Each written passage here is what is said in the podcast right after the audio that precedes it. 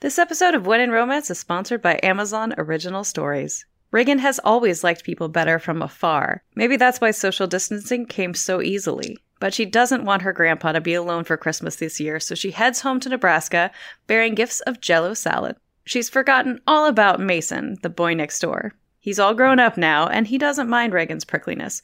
He might even like it. In a time when six feet is close enough, how long can they keep their distance? From number one best-selling author Rainbow Rowell comes a short, sweet holiday story. Prime members read and listen for free. This is a short story from Rainbow Rowell, the number one New York Times best-selling author of Eleanor and Park and a fangirl. It's set during COVID between Christmas 2020 and Christmas 2021, so it's not just Reagan's prickliness that makes her want to keep her distance. The meet cute involves a traditional Midwestern green jello salad, which I think we can all picture. There's a holiday Christmas theme throughout. And as a fun fact, Reagan is a beloved side character from New York Times bestselling YA novel Fangirl, and she's all grown up now. Once again, Prime members can read and listen for free. So check out this new book from Rainbow Rowell. Again, that's If the Fates Allow.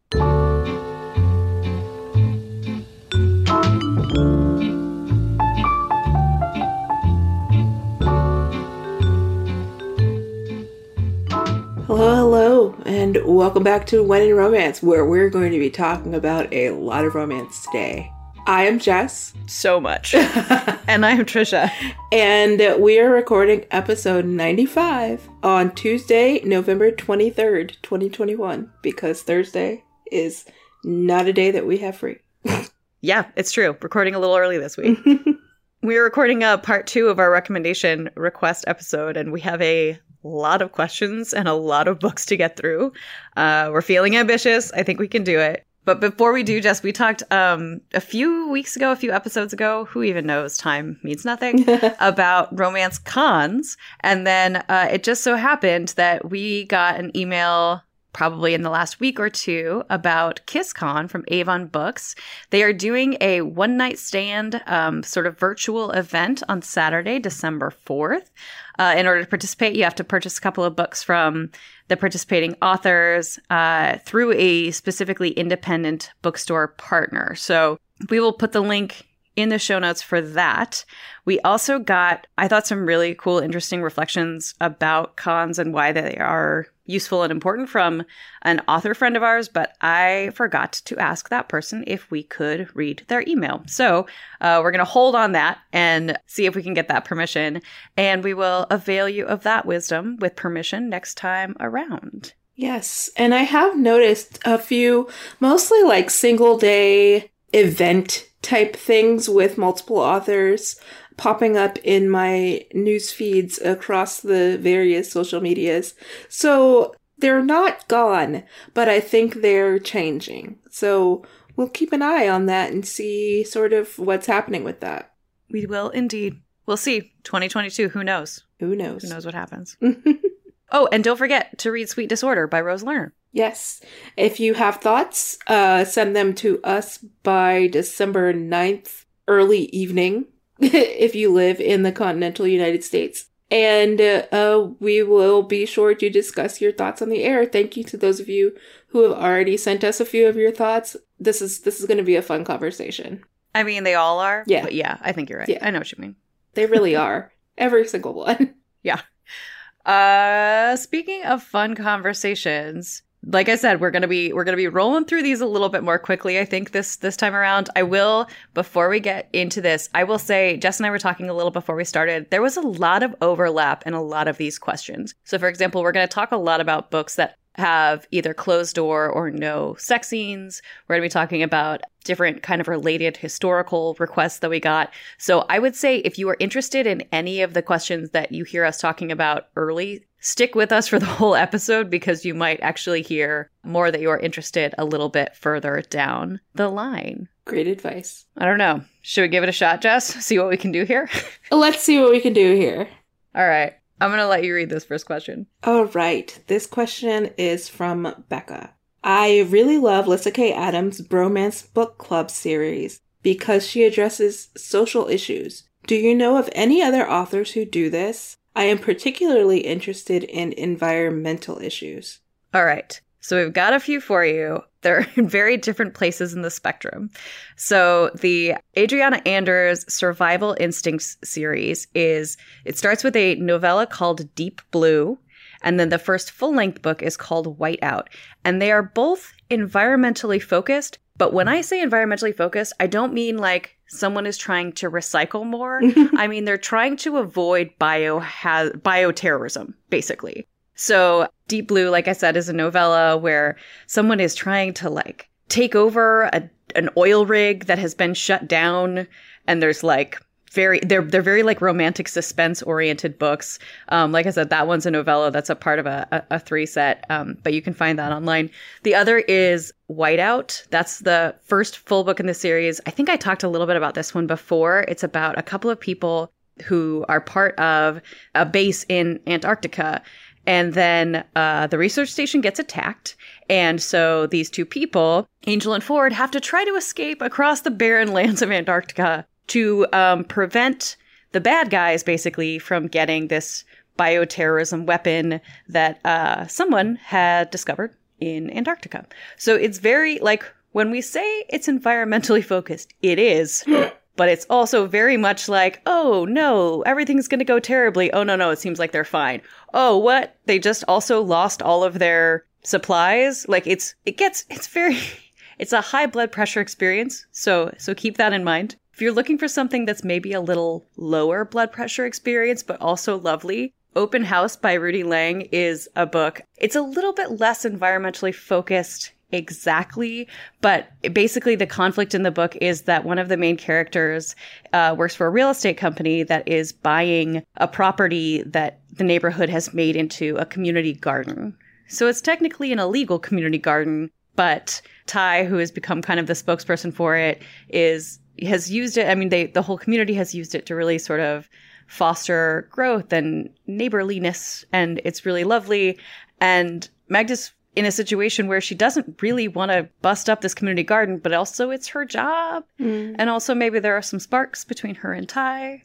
So uh, again, different part of the spectrum, but still kind of an environmental focus is Open House by Ruby Lang. And then I'm just going to give you two more that are social justice oriented or, or social issue oriented, I guess I would say. The Bride Test by Helen Hoang is, as our, our friend Annika, who is one of our lovely friends and colleagues from Book Riot, always describes this as being really a book about immigration where the romance is kind of secondary. Mm. And so that is one where Esme is has come to America sort of trying to get married so that she can create a better life for herself and for her daughter there's a lot more to it than that. So definitely take a look at more of the detail. Uh, we'll obviously link to all of these titles in the show notes. But if you're looking for something that is romance with social issues, there's that one. There's also His Convenient Husband by Robin Covington, which deals with issues of asylum and sort of uh, seeking asylum, being denied asylum, having to get married for convenience, given how much uh, discussion there is around, in the United States at least, refugees, refugee issues, and what all of that means and who has a right to be where. If you're interested in those kinds of discussions, His Convenient Husband is another one. I will also link to an episode that we did, I want to say summer of 2019. Mm. Because I remember like where I was I was traveling at the time. uh, that was that has a, a variety of these kinds of titles that are I think it's called a hard earned HEA because it's you do have to really both fight for the romance, but also there's a lot of fighting for what people believe in. Mm-hmm. So those are the ones I have. Jess, I think this was one that I was mostly just gonna rattle off stuff. Yeah. Is there anything you wanted to add on that one?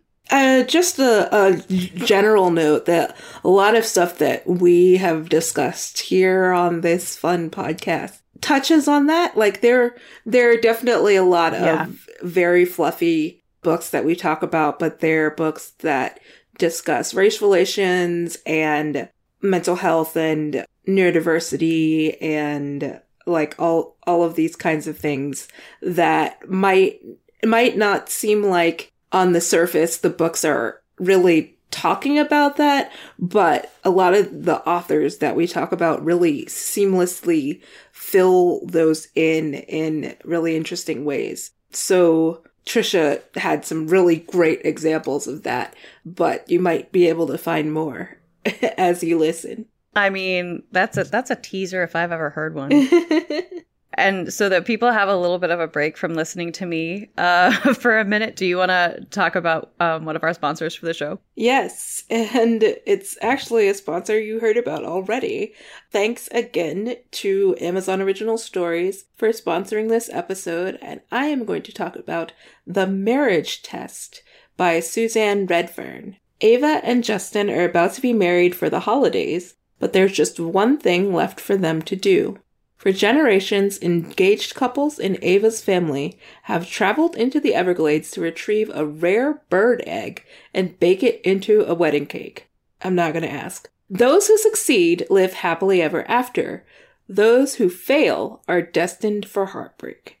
With Ava's beloved grandmother ill, the tradition means more than ever. Can Ava uphold their oldest family ritual before it's too late? Read The Marriage Test, a touching short story by Suzanne Redfearn, the best selling author of In an Instant. It's a delightfully short and delightful holiday story that can be read or listened to in a single sitting, and Amazon Prime members read and listen for free. So, once again, thank you to Amazon Original Stories and The Marriage Test for sponsoring this episode. Hooray! All right, we're going to jump back in. One of the questions that we answered in the last round was from Kat, but Kat had a couple of others. So we're going to see what we can do. For folks who, who did send multiple questions, we might be doing fewer titles per question just because we're only human. uh, so, but we, we did try to, we did try to at least address them as much as possible. So this one from Kat is a, looking for a romance involving witches and sisters maybe witches who are sisters. There's a lot of question marks, which makes me feel like Kat is open, which is helpful because it's a little tricky. uh, something like practical magic. Bonus if it is set in Miami or Florida. Jess Pryde, what do you got? Well, like it's interesting because this year has been quite a year for witches. Like there has been so many witches. An outburst of witches and it's going to be continuing in in 2022 like there was uh Witch Please by Ann Aguirre, The Ex Hex, Payback's a Witch. Um, I think the one coming out next year that I know of is Not the Witch You Marry. I think it's called. or maybe I'm mixing it up. With, I was just typing it. It's called Not the Witch You Wed. Not the Witch You Wed. I was so close. Uh, You're so close. That was by uh, April Asher. But the first one that I thought about when I saw Witches Who Are Sisters is actually a book that's not particularly witchy, and that's A Taste of Her Own Medicine by Tasha L. Harrison. And that book is about a woman who is sort of coming into her own after divorce. She's taking entrepreneurial classes from a man who looks very much like a bespectacled Winston Duke. I mean, there is a lot of ode to thighs in this book.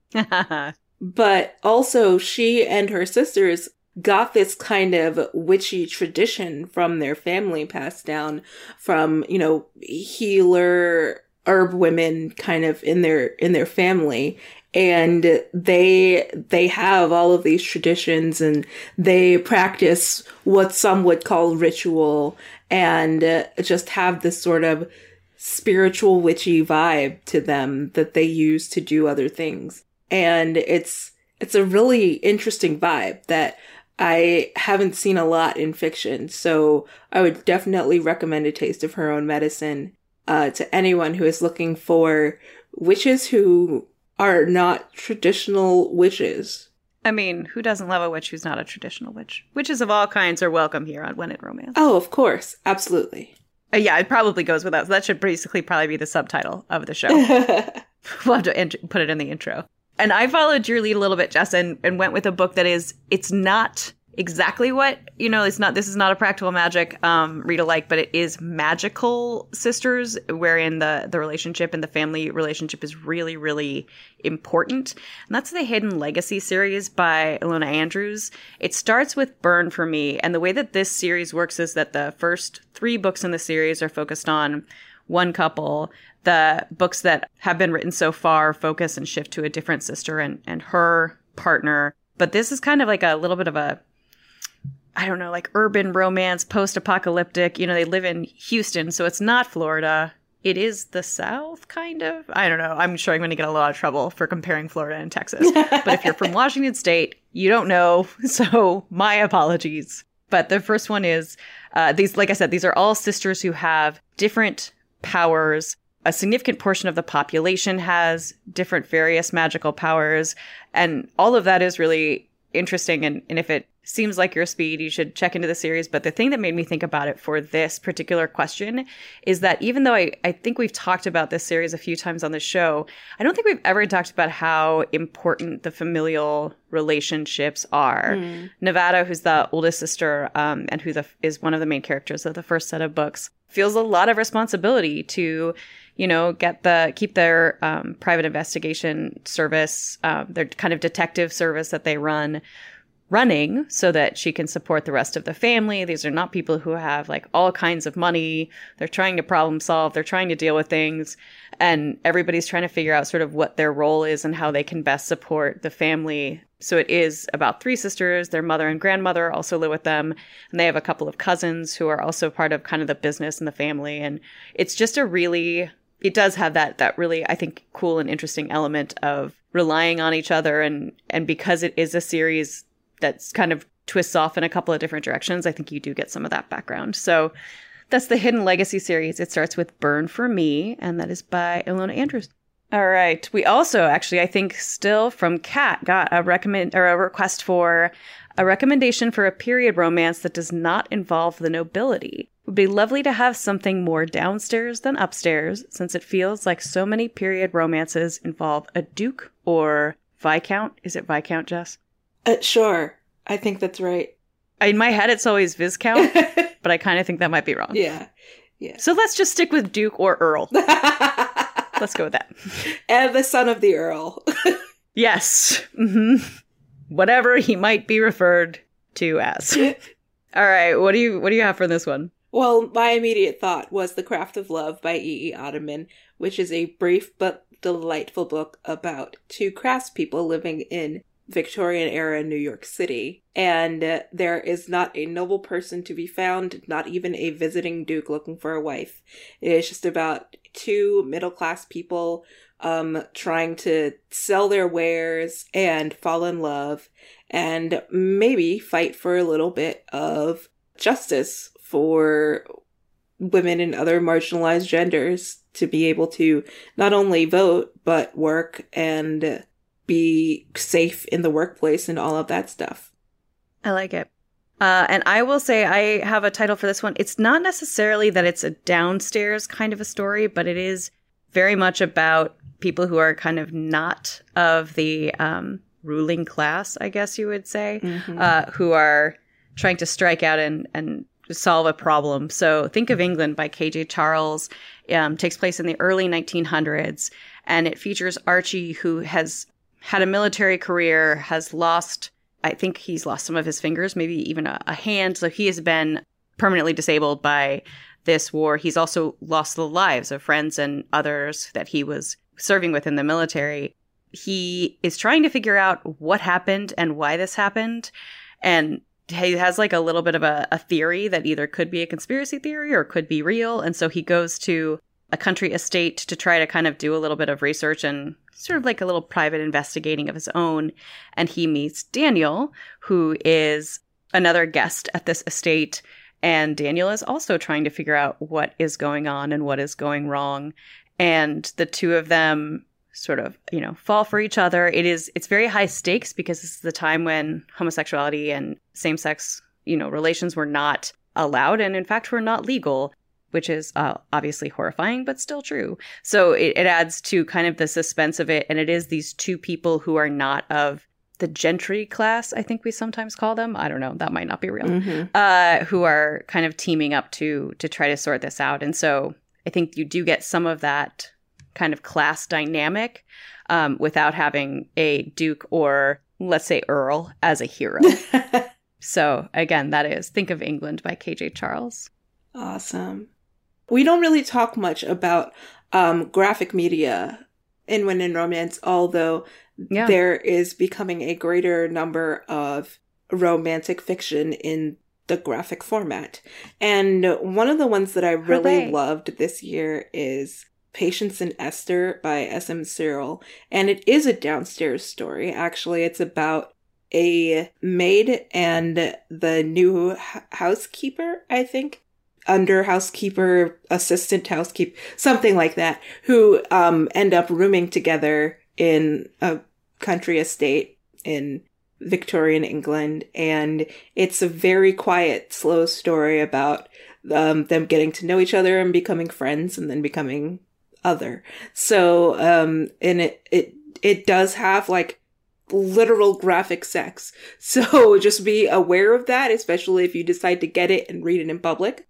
But it is so sweet and darling, and it is one of those downstairs stories that we don't really get a lot of. Um, so it was it was a nice change. I like it. Uh, yeah, and you are right. That maybe that's a thing we should think about to covering at some point in 2022. There is because we did talk about graphic novels and illustrated romance at one point very early on in the show, and I think there is vastly more now. So it might be time to revisit. Yes, All right, you want to try to sneak one more in before we do another ad break? let's do it. All right. Uh, do you want to read this question? You want me to do it? I could read it. Um, so this question is from Jenny. My issue is I really don't like steamy romance.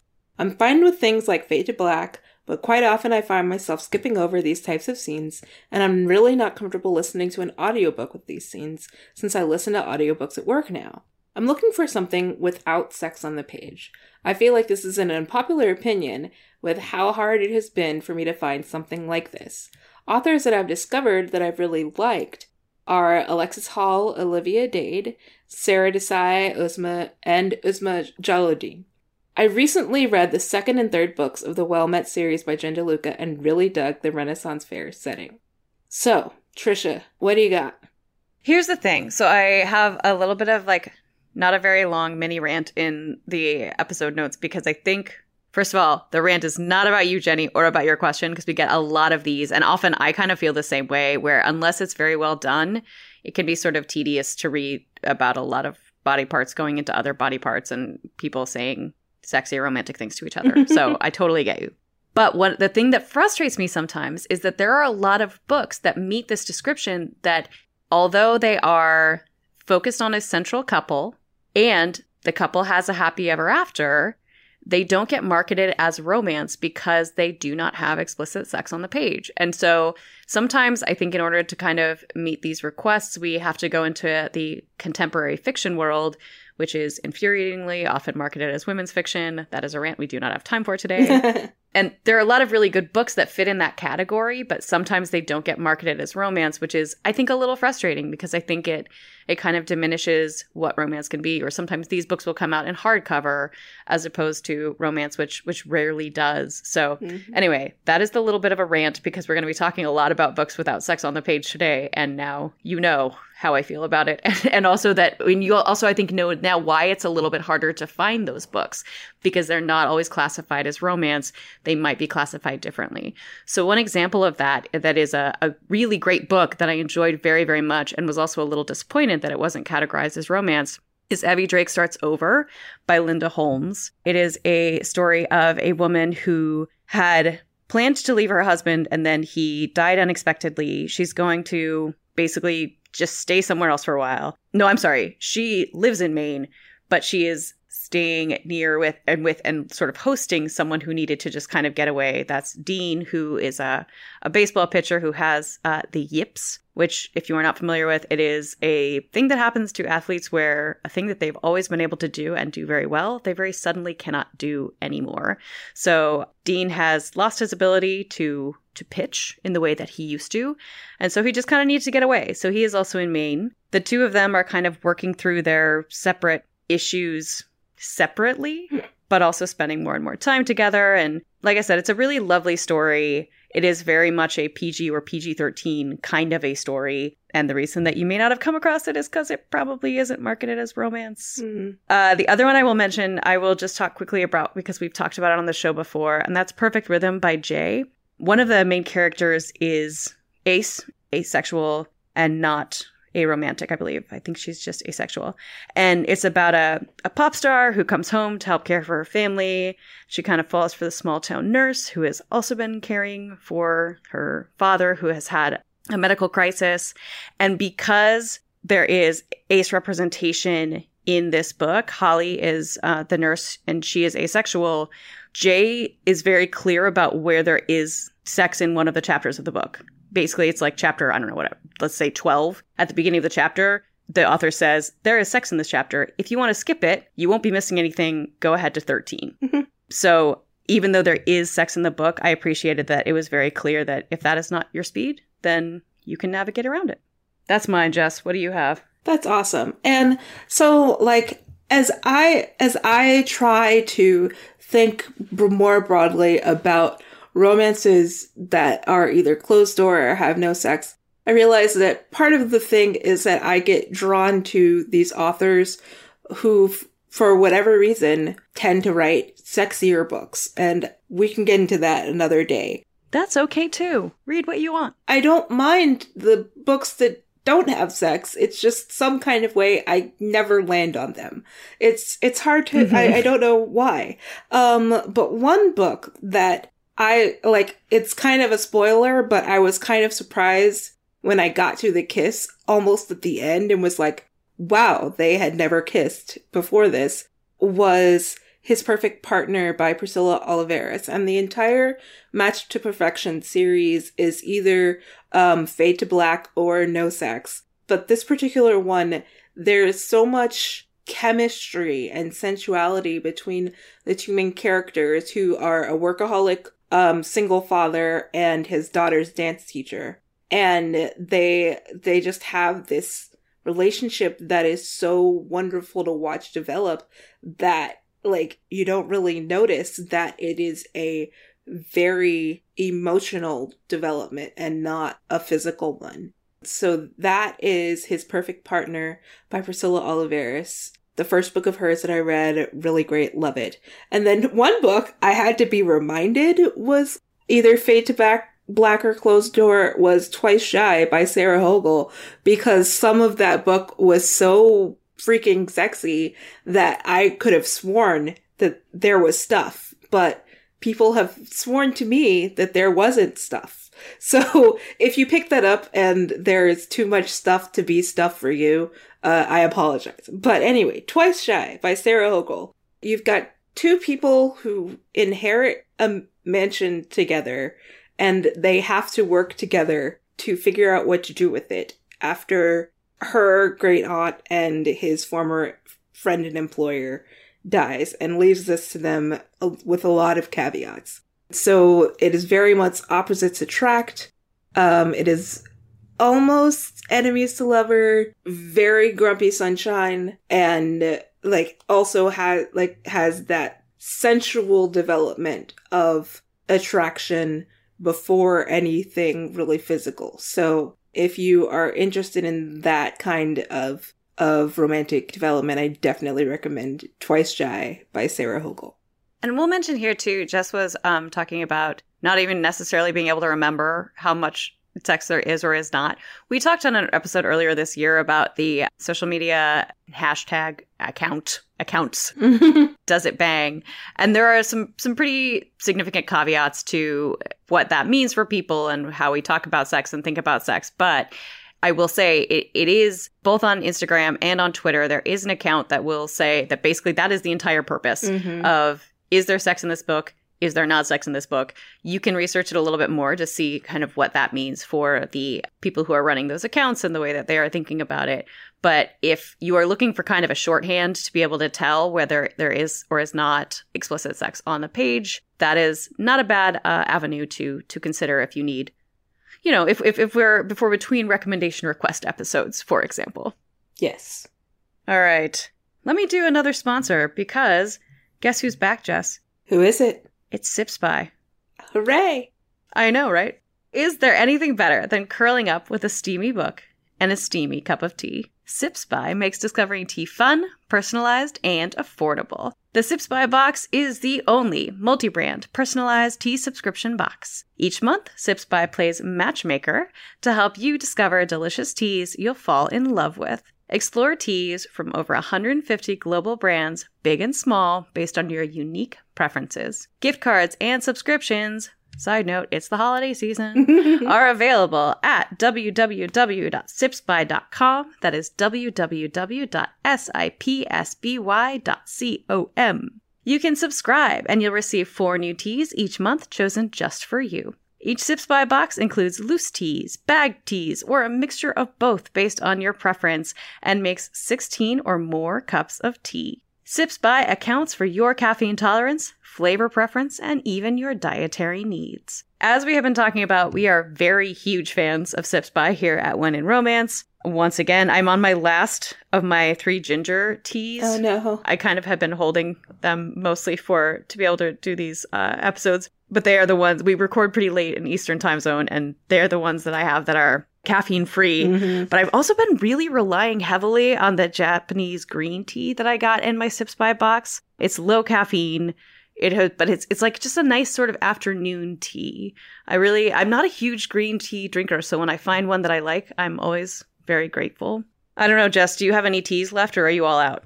I still have all of the ginger teas left because I Oh, you're missing out. I know They're so good. I, sh- I like I keep I keep not ha- forgetting about them when it's time to have caffeine free tea.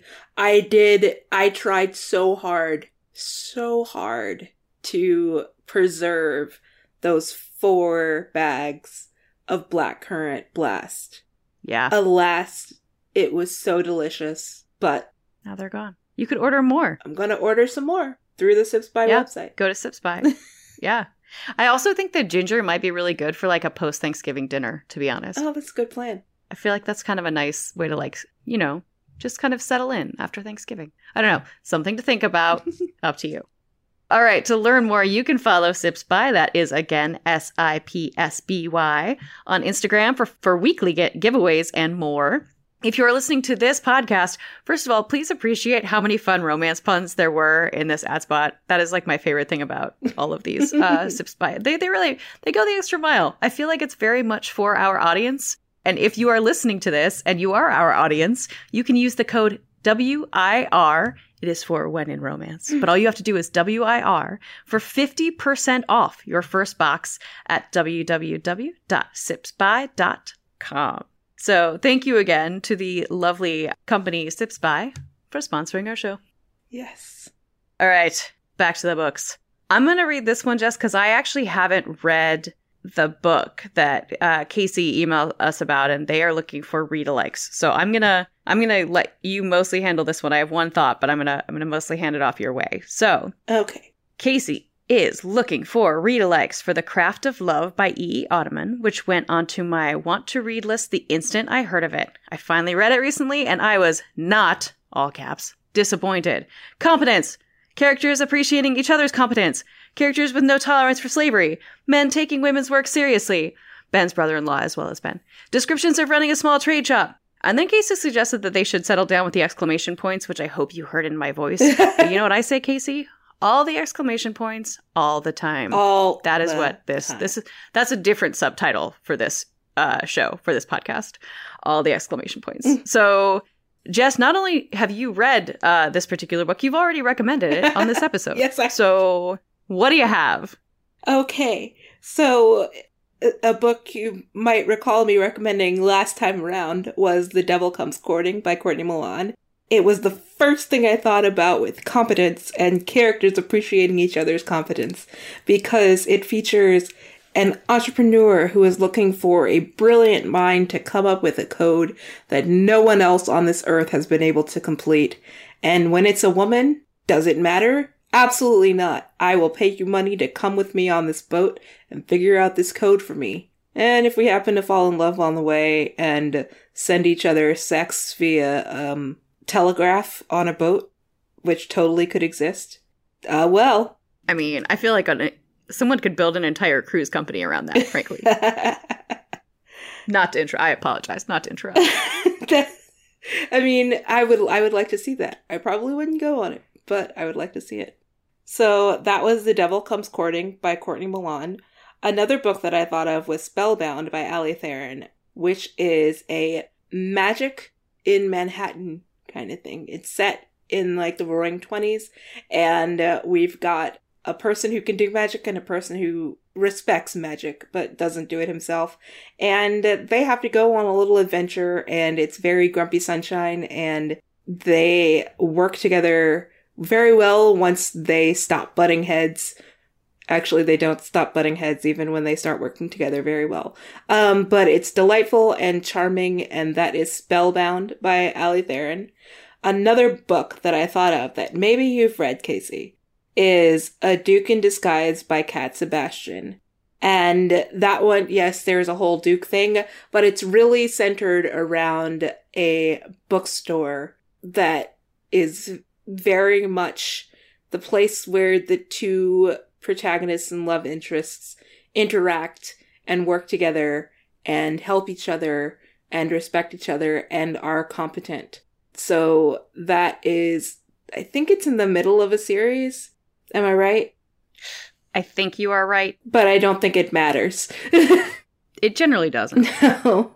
And that one does involve like a secret Duke plot. He's like, he discovers that he is actually going to be a Duke because he inherited a very distant relative's dukedom.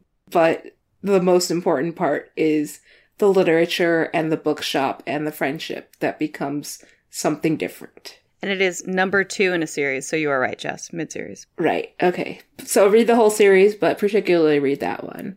Um, and finally, Let Us Dream by Alyssa Cole, which is a oh gosh, what is that? What is that era called? Suffragette era book.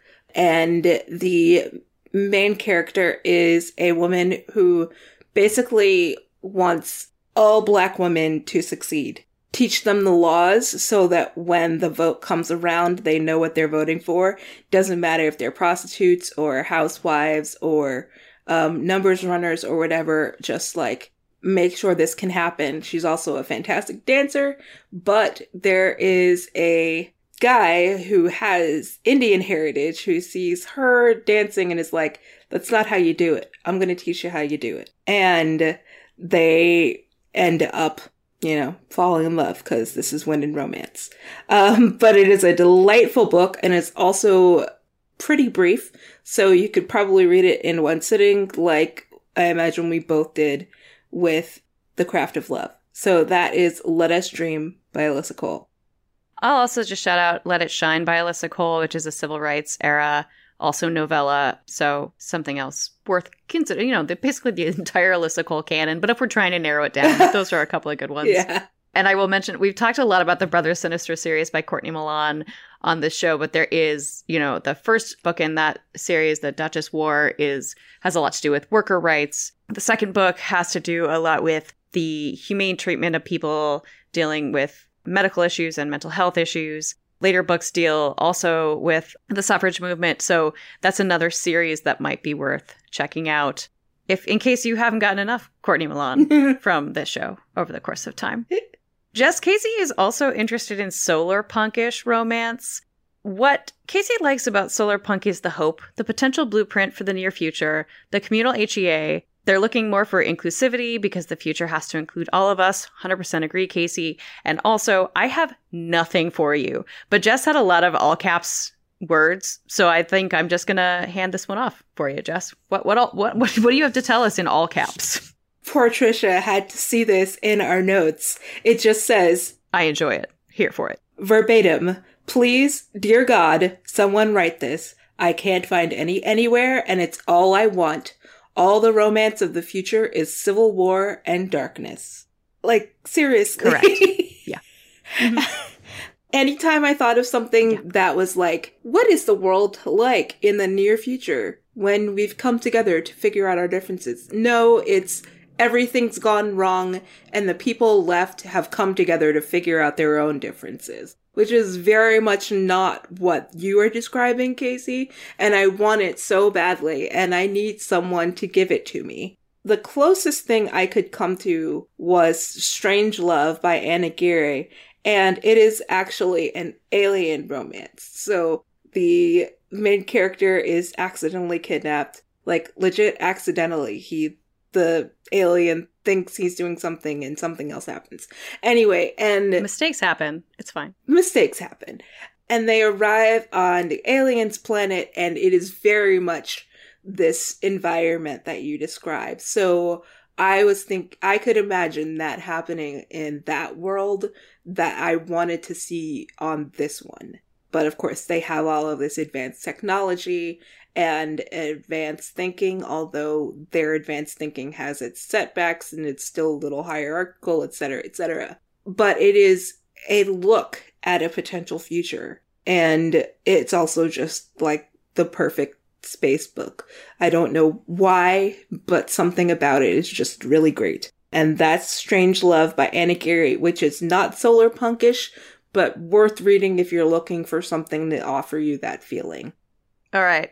Because I am relatively useless to Casey, I'm going to read this next one and we're going to do another quick rec. Casey had a lot of questions. So so we're going to see what we can fit in here. Yes. All right. Casey's also looking for books or fics with descriptions of how it feels to dance when you really love dancing. All of those words were capitalized, which I really appreciate. Casey has read Alexis Daria's Take the Lead and Dance All Night, both of which kind of do this, but not to the extent that they were hoping. And Jess, I'm just going to let you jump right in here because I'm not a dancer. I got nothing for you on this. Okay. So, one book that really stood out to me that is more about this sort of professional feeling like the like take the lead is Pas de Deux by Lynn Turner.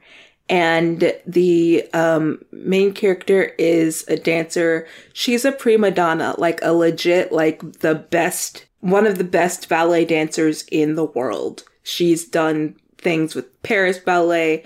She's done things all over and she's looking for her next thing. Like she's just finished her crowning achievement and she's approached by someone who was once in that world, but he's decided to write a musical that involves a lot of dance and all of that, and he approaches her to be his star. So there's the opening scene is is her either rehearsing or actually performing ballet and then later there are more and more dance scenes and it's just like you can feel the joy in the dance coming off the page even though there's a lot of other stuff happening in the book.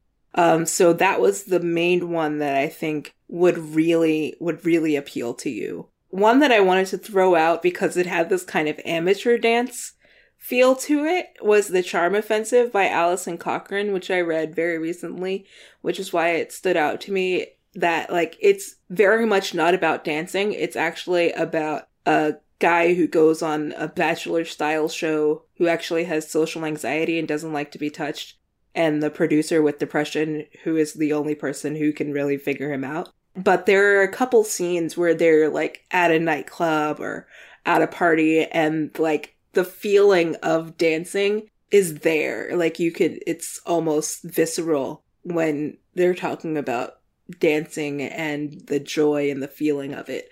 So I just wanted to throw that one there.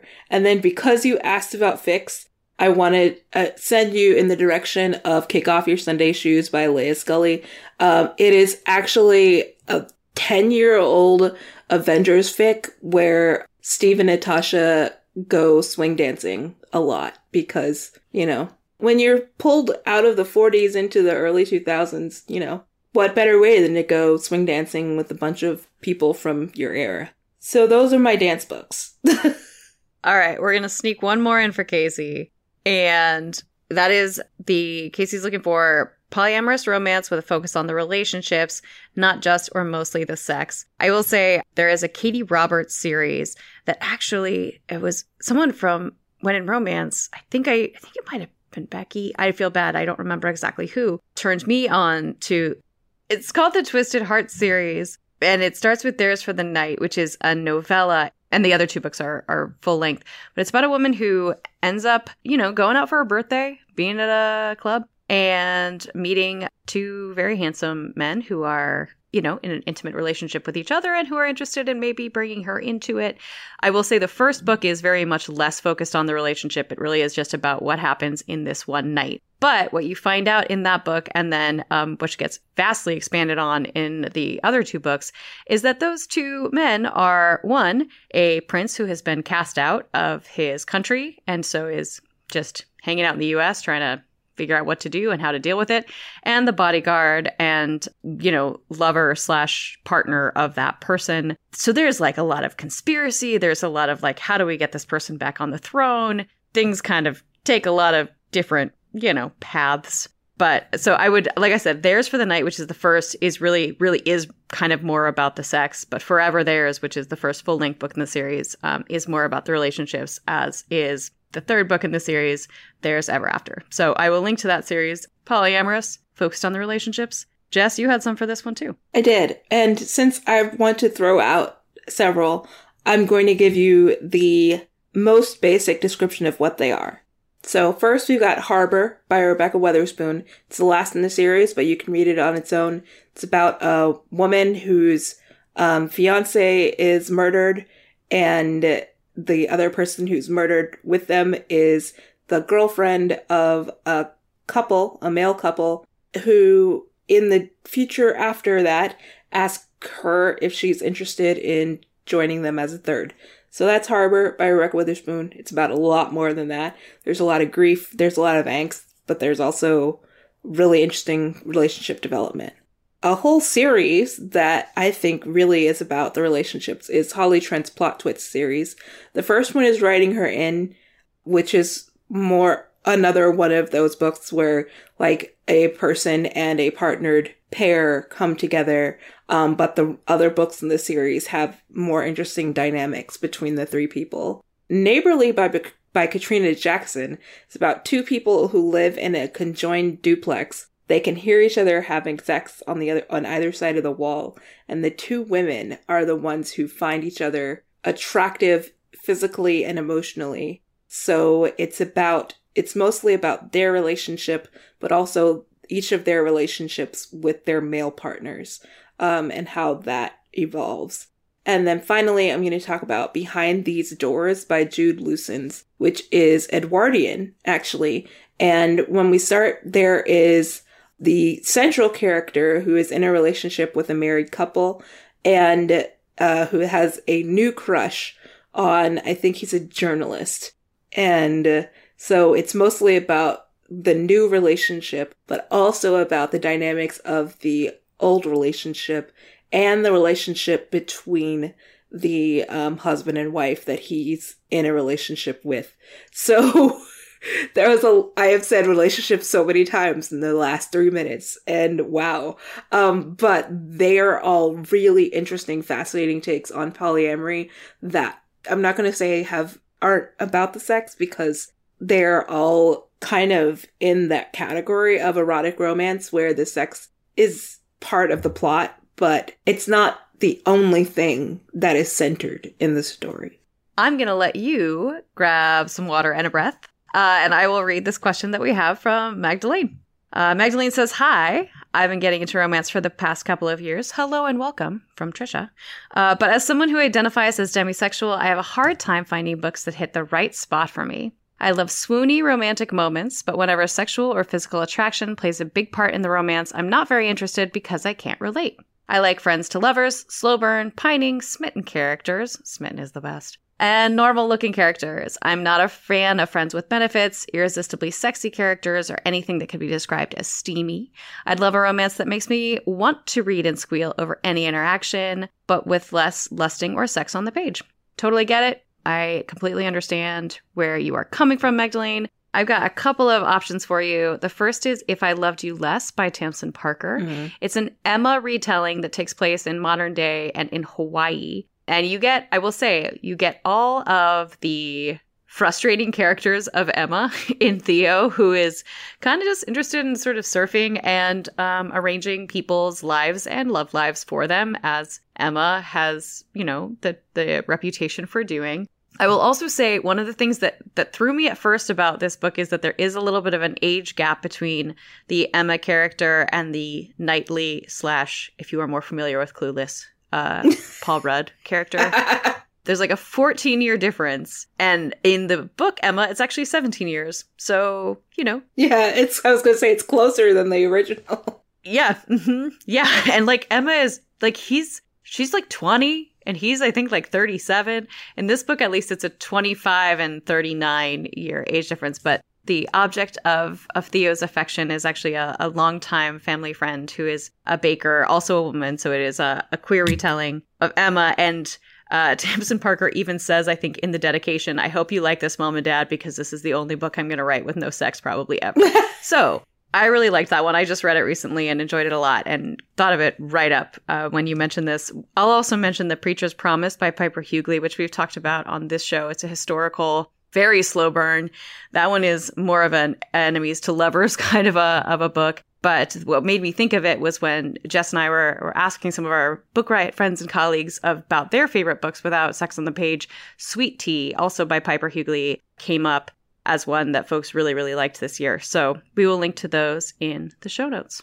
Awesome. Jess, what do you got? Well, the first book that came to mind for me, um, in part because the character, although she never says the word, is demisexual is The Love Hypothesis by Ali Hazelwood, which has become wildly popular um, over the past few months. Yeah, it's been huge. Yeah, it's like I wasn't expecting it, and all of a sudden, like I should have been expecting it because of where it was born from, but it it still surprised me. Although I don't know why it surprised me because I devoured it. I was up until like three o'clock in the morning, wrote a like mental haze fantasy haze kind of review and, then you know conked out. But this book is a relatively slow burn fake dating relationship between a professor and a grad student. He is not her professor. I promise. It's okay. But she talks a bit a bit about her demisexuality like i said not using those words there is a bit of lust and sexy bits, but it's late in the book. You could probably skim it if you really wanted to. But the the whole book itself is just delightful and it has a lot of those really great tropey elements that um, you enjoy. So that's the love hypothesis. And another book that has a demisexual main character who claims the word and uses it that also has sex in it, but most of said sex is actually descriptions from his love interest's uh, monster erotica when they go to a reading. Um, you could skip that too if you really wanted to, but it's kind of hilarious because it's really bad sex. And that's How to Be a Movie Star by TJ Klune. I honestly don't remember if I said the title or not, but it is a you did not. We were all waiting in suspense. Sorry. I mean, I wasn't because I knew, but I, I, you know how I get. I'm just like, let me tell you all about this. Oh, what's it called? I forget. Mm-hmm. Uh, yeah. Who wrote it? Who knows? It doesn't matter, but it actually does. But this particular one is How to Be a Movie Star by TJ Klune. The first book in that series, How to Be a Normal Person, might actually not have sex in it, but I haven't read it, even though I've been meaning to for years the main character in that one is asexual. So I can't tell you whether or not it has the sexy bits, but it might have more of what you're looking for as a reader. Um, and I also wanted to throw out Lean on Me by Pat Simmons. I am reading it right now, so I can't guarantee anything, but it is a faith-based novel, I guess you can call it. It doesn't, it doesn't center a whole lot of religious proselytizing, but the main characters are believers, I guess you can call it. And Pat Simmons, in a lot of her taglining, is she calls herself a Christian romance author. But the story itself is a really interesting book featuring two people who are definitely not fans of each other when they meet and they sort of butt heads and clash for a very large part of the book, actually, even as they find each other interesting. It's like there's something about her, but God, I can't stand her. Um, so it's it's kind of that kind of relationship as opposed to a lengthy, lustful one. So, like I said, that one was Lean on Me by Pat Simmons. All right. So our next questions are our next two are from Alex, and I think we can do the first one pretty quickly because Alex is, quote, writing with two requests for the holiday season. First, my mother in law. She's just branched into romance from crime and mystery. She likes low heat or closed door. She skips the steamy scenes. Since we've talked about a few of those, I think we can do this pretty quickly. Mm-hmm. Not sure what to get her for the holidays, so any recommendations? The only author that I would mention that a lot of the books of that person are low heat or no heat that we haven't talked about is Sonali Dev who I would say maybe Incense and Sensibility, which came out this year. I really also enjoy Recipe for Persuasion and Pride, Prejudice, and Other Flavors. The whole series has been a lot of fun for me. But if I'm remembering right, Incense and Sensibility, which is obviously a take on Jane Austen's Sense and Sensibility, which features Yash uh, Raje, who is running for governor of California. The Raje family, if you have not read the series, is like very, has a lot of money and power and you know, they're kind of they're kind of doing their thing and Yash is having panic attacks. So he has to go back to an old family friend who he has a little bit of history with, India Dashwood, to help him do stress management. She is deeply um, involved in yoga. Uh, she's helping him kind of navigate this issue that he's dealing with. These books have so much, they're like a lot of soapy drama. Sometimes they're also a lot of trauma. So if that is a thing that you need to be cognizant of, please, please do be aware of that. So it's not really so much in the crime and mystery realm, but it is in the realm of plot and story beyond the romance. So I would keep an eye out for any of the of that series by Sonali Dev, but Incense and Sensibility is one to maybe offer your mother-in-law.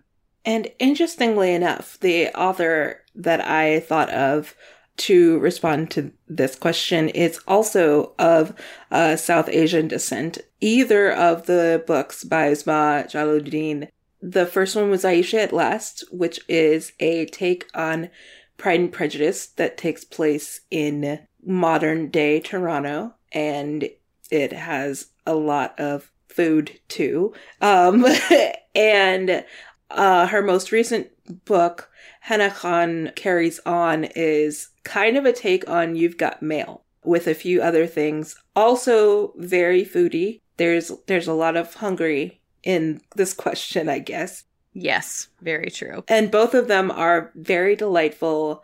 I want to say practically chaste, um, but mm-hmm. also very funny. So they would be worthwhile books to check out for your mother in law. All right. Getting into the home stretch now. We got like three left, so stick with us, everybody. We got uh, this. Another one from Alex. Yeah, we totally have it. another one from Alex. Secondly and selfishly, I'd like to ask for some recommendations from me. I love Sarah MacLean, Tessa Dare, and Scarlett Peckham in historicals, and Rebekah Weatherspoon, Jen DeLuca, and Talia Hibbert in contemporary. Same. Alex, mm-hmm. same. Uh, I've been trying to branch out and try non-English slash England historicals, um, as well as some more magical slash fantasy romance. Prefer enemies to lovers, Sunshine Grump, and a well written high heat moment, but I'm an adventurous reader and I'm always up for anything. High five for that, Alex. I took the historical route on this and I will mention Wild Rain by Beverly Jenkins, which is a sunshine, grumpy pairing that I talked about earlier this year. I'm not going to go too far into it because we are short on time and I did mention it, but I will say the thing that appealed to me about this one, because sunshine grump is not usually my thing, but when the sunshine is a male main character and the grumpy is a female main character, I am suddenly much more interested. And Wild Rain is one of my favorite books that I read this year. So take a look at that one. The other one I will mention for the non traditional history kind of side of this is the Hidden Blade and My Beautiful Enemy duology. It's called the Heart of Blade duology. It's by Sherry Thomas. If you're not interested in reading both, The Hidden Blade is really just the precursor. It kind of sets up the history that you need for My Beautiful Enemy, which is kind of just like a a spy and, you know, hidden secrets. There's just like there's a lot happening. I'm doing a great job of explaining it as I can tell. But there is a there's a lot of mystery, a lot of kind of chasing things around the world. But Catherine Blade is a sort of a spy. She's kind of trying to find some different things. She happens to get reunited with a childhood, you know, friend slash kind of love interest, although they were very young. So anyway, there's a lot of espionage, there's a lot of being spies, there's a lot of trying to figure things out. And because it takes place sort of more in the Eastern Hemisphere, some of it is in London, but it, it's definitely not your typical Regency style historical fiction. So I would say if you're only going to read one, read My Beautiful Enemy by Sherry Thomas, but feel free to read The Hidden Blade, which is the first in the duology. Well, I took the fantasy side, and the first one that I thought of was A Heart of Blood and Ashes by Milla Vane. This whole series, actually, especially if you're in the mood for a real doorstopper of a book. This is a literal enemies to lovers story. Like the two main characters are on opposite sides of warring factions in this fantasy world. And they form an alliance because there's somebody who's worse. And there is a lot of world building and fantasy to it, but also their relationship at the core develops in really interesting ways. And this one is really gritty. Like you can go to Milla Vane's website and see all of the content notes for it. But then other books in the series have completely different feelings, even though they're set in the same world. Um, so that's A Heart of Blood and Ashes by Milla Vane. And I will definitely recommend you check out Spellbound, which I mentioned a couple questions ago, um, with the magic and the sunshine grump and, and all of that. And because you said you are an adventurous reader, I had to throw out one more recommendation for you, and that is Morning Glory Milking Farm by C.M. Nascosta. If you are on uh, Twitter or were on Twitter a couple months ago, this was a weirdly viral book. Like one person read it and then three more read it and then three of their friends read it. It was like, this book is Hydra. and so this book is set in a world where there are humans and there are creatures living together in harmony ish. And um, the main character gets a really lucrative job at Morning Glory Milking Farm. And her job is to work as a milking technician, milking minotaurs, because minotaur semen is a key ingredient in some pharmaceutical. So that's the setup, but it is actually a very sweet, darling relationship that also has some really steamy bits between a human woman and a minotaur man. So, Morning Glory Milking Farm by C.M. Nascosta. And also, please let us know what you think about it if you read it. I, I, I really want to know. yeah, I'd like to know if Jess's read on what is an adventurous reader is correct or not. I'm sure it is, because Jess is good at everything, but I still want to know. Uh, all right, I'm going to kind of summarize our next question. It's from another Megan. But this one is well. I'm actually not going to give the spelling because I don't. We don't have the permission. Uh, but it's a little bit of a different spelling, mm-hmm. which I think is cool. Uh, I'm going to summarize it because Megan was a romance reader when they were in uh, middle school. Read a lot of the old um, school titles that we would know by like Danielle Steel, Amanda Quick, VC Andrews, if that even counts as romance, according to Megan's email. And it sounds like, oh, in large part due to the podcast, we actually got a lot of people talking about how they got into romance or got back into romance because of the podcast, which, side note, was like my favorite thing about reading email all year. So thank you for that. Yes. Sorry, I got distracted. Um, but Megan is desperately looking for the low stakes drama and satisfying conclusion of an HEA. Megan loved the Brown Sisters trilogy by Talia Hibbert. Um, I've been searching for something as steamy yet also adorable and funny. Also liked Bare Knuckled Bastards and Sarah MacLean's other books. Looking for Oh, mentioned that Megan is also more interested in a book if the protagonist is fat, even if the cover doesn't match the description in the text.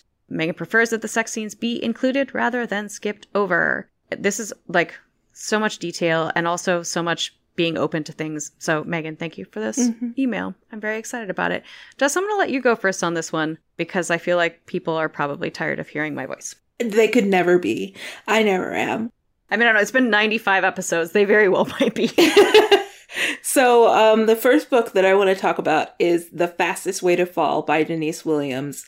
And this is a darling story where the meet cute involves a fitness app actually, um, where two people meet Aw. on a fitness app because she is a journalist who she is fat, has decided to try out this new app and talk about it because the company claims to be incredibly body positive. And he is the CEO of said company who is just in a funk. And his co CEO is like, you should take on some clients. And he ends up taking her on as a client. And they develop a friendship through working together and it evolves into something else. And that's the fastest way to fall. And I have so many words that I could say about this book that you'll want me to shut up. So I'm just not going to say any more because if I start, I won't stop. Just, I'm just going to tell you how much I loved this book, which was kind of unexpected because I'm not usually drawn to fitness plots in books, especially um, when one of the main characters is fat. But the author is fat. She really considered it. She really thought about how to present it and does it incredibly well. Like, killed it. So good. Read it. And another one which has probably fallen on your radar, or maybe you've heard us talking about it, is Spoiler Alert by Olivia Dade, which I think, Trisha, did you talk about last time? I did not, but it has definitely come up on the show. Uh, yeah, I, I, it's like, it's one of those things where it's like, uh, there's so much memory in in my brain Yeah. trying to trying to process who talked about what when and i've probably talked about it too. The sequel or the second book in that series all the feels actually just came out a couple weeks ago. Um and they are both incredibly wonderful stories. Sexy lovely sweet all of those things about really strong self-aware fat characters who have to deal with standard size, very hot movie stars. Um, so, or uh, not movie stars, they are both stars of a Game of Thrones type show. But there's also really interesting fun with um, fan fiction and fandom in general and that kind of thing. So if you have not yet read Spoiler Alert, I recommend you check that one out because it is just so delightful. Hooray! Uh, and I will give you If the Boot Fits by Rebekah Weatherspoon. It is steamy. It is adorable. It is low stakes drama. And the main character describes her, I, I know it's described as plus size. I don't remember if she ever refers to herself as fat, but she definitely does not have the body type that we might see in a lot of film and television. Like, it's unfortunate that we don't see more representation, but Rebekah Weatherspoon's books often do have a lot of great representation. It's it's a Cinderella retelling, but instead of an epic night of dancing that involves someone leaving a shoe behind, it starts with an epic one night stand in which one character accidentally steals the other character's Oscar unintentionally. And because it's romance, it doesn't just stop at one night. It doesn't just stop at one day. It continues on and it is satisfying and lovely. That whole series is great, but if the boot fits, uh, is a good place to start. I will also just mention Boyfriend Material by Alexis Hall because it is adorable and funny and lovely. One of the best books I've read in the last few years and like one of the few that made me like actually laugh out loud. Mhm. Luke and Oliver are kind of in sort of a, a fake relationship for a while and then of course doesn't continue to be fake dating and i would read that one you know sometime in the next few months because there's actually a sequel called husband material that is coming out next year so read boyfriend material by alexis hall is my recommendation Excellent. um so jess we're down to the last one we have another megan We have another Megan. i'm very excited about it you why don't you read this one you have i've been monopolizing all the question reading Okay. Megan says, Hi. I hope it's not too late to get a recommendation in for the holiday rec episode because last year's recommendations for my friend and cousin were huge successes. We are so glad to hear that. So glad. Welcome back. yay this year is a bit trickier. It's for my dad. He is not a huge reader, but he absolutely loves Hallmark Christmas movies. I was thinking perhaps a contemporary holiday romance on audiobook might be just the thing. Please, close door. I don't need to have those convos with my dad. What do you got? Okay, this one is a little tricky because it is hard to find a holiday romance that is closed door. So I would say to Megan, maybe think about some of the other closed door romances that we recommended elsewhere in the show that are, you know, fun and soapy and dramatic and kind of fit the Hallmark seal anyway. That said, I just finished The Christmas Escape by Sarah Morgan. There's like two paragraphs of slightly more explicit description of what is happening between two people. But by and large, it's more on kind of the contemporary fiction side. It's there are a couple of different relationships that are kind of the focus of the book, but it does it fits more in the contemporary fiction, like I said. So it is it's kind of romance, but it very much fits in that hallmarky kind of realm. But again, you have to be sort of okay with a couple of paragraphs that are a little more explicit in the book. I'm going to let you decide your mileage on that one.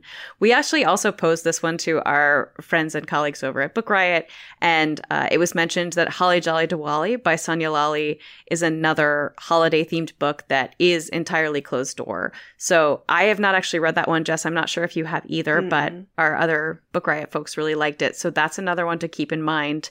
Uh, and both of those are on audio. So hopefully that's helpful. Jess, I think this one was a little bit tricky for you as well. This was. And the first thing I thought of that is uh, like a really great example of something that should be adapted to a film hit hit Netflix, Lifetime, Hallmark, whoever is Royal Holiday by Jasmine Guillory. And if you are not familiar with Royal Holiday, it is the fourth book in a series, but you can really read it on its own. And it's about an older woman, Vivian, whose daughter is asked to come to England for the holidays to be a, mm, what do you call it? Mm, stylist for someone who might resemble someone with initials MM and her daughter invites her to come along with her so that they can still spend Christmas together. And Vivian sparks up a, a relationship ish type thing with the Queen's personal secretary. And they have a lovely holiday period together. And the, like, it's been a while, so I did do some flipping through. And while the characters have sex, it is very much either off the page or so nondescript that it'll just go right by and your dad might not even notice, Megan. But it is a delightful book and it especially since it features older characters. So that is Royal Holiday. I was really sad to realize that a Princess for Christmas wouldn't qualify for this because it's a delightful, very hallmarky book. Like there is a literal princess of a fake European country who gets picked up by a New York cabbie and they just, you know, go about their hallmark business of falling in love. But it very much bangs. It, it bangs so hard. You might enjoy it, but maybe either like throw it at your dad and run away and hide for a few days or, you know, just hold on to it for yourself. and who wrote that one, Jess? That was Jenny Holiday, I think. Yes, Jenny Holiday. All right. That's it. We did it. We talked about over 50 books I counted as we were going. Oh my gosh. Yeah, we still I mean and we're we're over an hour, but we're under an hour and a half, but either way we have to give as always, vast and unconditional praise and thanks to uh, Jen, our wonderful, fantastic, and incredibly patient wonderful. audio editor. We we love you, appreciate you, and don't know what we'd do without you, Jen. It is very true. And all of you should know that you would not be hearing about these 50 plus books if it were not for Jen. So please do find us on email, social media. Let us know if if you sent us a request and you did not hear it addressed on either this episode or the one before. Please let us know that, and we'll see if we can get back to you. We think we caught them all.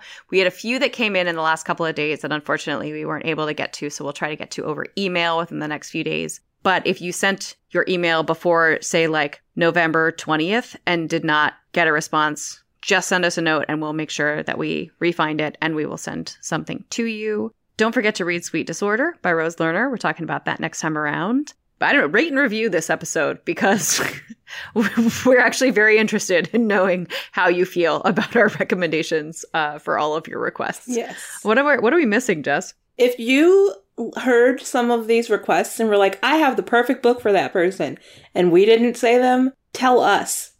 and we will mention them either directly to the person who requested it or on a future episode. But you know, we love to actually get request get recommendations from you all. So if you have any, definitely send them our way.